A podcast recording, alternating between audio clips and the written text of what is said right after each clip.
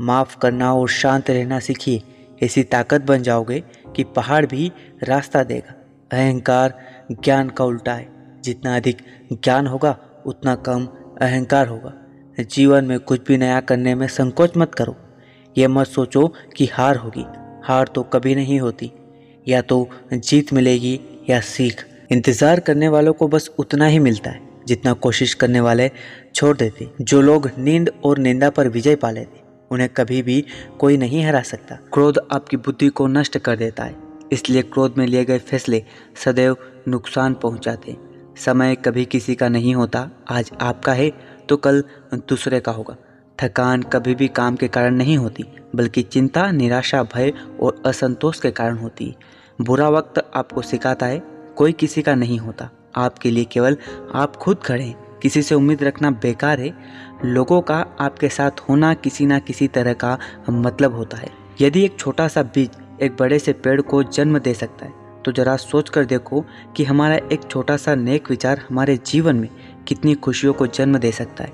जो लोग हमेशा अपनी गलतियों पर ध्यान देते और उन्हें सुधारते हैं, एक दिन वो ही बुद्धिमान कहलाते हैं। सबसे समझदार व्यक्ति वह होता है जिसके आँख कान तो खुले हों, परंतु मुँह बंद हो। जब आप बहाने बनाते तो किसी और को नहीं, बल्कि आप स्वयं को धोखा देते और अपनी सफलता को अपने से दूर करते हैं। सब दुख दूर होने के बाद मन प्रसन्न होगा। यह आपका भ्रम है। मन प्रसन्न रखिए। सब दुख दूर हो जाएँगे। ये वास्तविकता है। बड़ी कामयाबी पाने के लिए छोटे छोटे बदलाव करना बहुत ज़रूरी है। अपने हौसले बुलंद करो। मंजिल आपके करीब है। बस आगे बढ़ते जाओ। ये मंजिल ही आपका नसीब है। जो गुजर गया, उसे पीछे मुड़कर मत देखो, वरना जो आगे मिलने वाला है, उसे भी खो दोगे। हार मत मानो, शुरुआत हमेशा सबसे ज़्यादा मुश्किल होती है। गीता में लिखा है, अपनी पीड़ा के लिए। संसार को दोष मत दीजिए। अपने मन को समझाओ, तुम्हारे मन का परिवर्तन ही तुम्हारे दुखों का अंत। हर किसी के अंदर अपनी ताकत और कमज़ोरी होती। मछली जंगल में नहीं दौड़ सकती और शेर पानी में राजा नहीं बन सकता। कभी भी सही समय का इंतज़ार मत करो। बस चलते रहो, क्योंकि आप रुक सकते हो, लेकिन वक्त कभी नहीं रुकता किसी के लिए। हर रोज़ थोड़ी थोड़ी की हुई मेहनत एक दिन आपको बहुत आगे ले जा सकती। सब्र और सहनशीलता कमज़ोरी नहीं, बल्कि ऐसी ताकत है जो सब में नहीं होती। जीवन में सब कुछ खत्म होने जैसा कुछ भी नहीं होता। हमेशा एक नई शुरुआत हमारा इंतज़ार कर रही होती।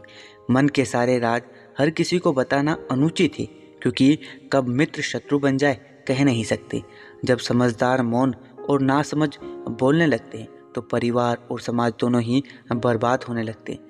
मुस्कुराइए, क्योंकि दुनिया की सारी समस्याओं के स्वामी आप नहीं हैं। किसी ने भी आपकी खुशी का ठेका नहीं ले रखा, सिवाय आपको छोड़कर। दूसरे आपके बारे में क्या सोचते हैं, यह आपका विषय नहीं है। अपने अतीत को लेकर शांत रहे, जो हो गया, सो हो गया। अब ऐसा करें कि वर्तमान खराब ना हो। अगर आपको सफल होना है, या जीवन में ऊंचाइयों को छूना है तो इस यात्रा में सब्र अथवा धैर्य को अपना मित्र बना ले, क्योंकि इसकी आपको सबसे ज़्यादा ज़रूरत पड़ने वाली है।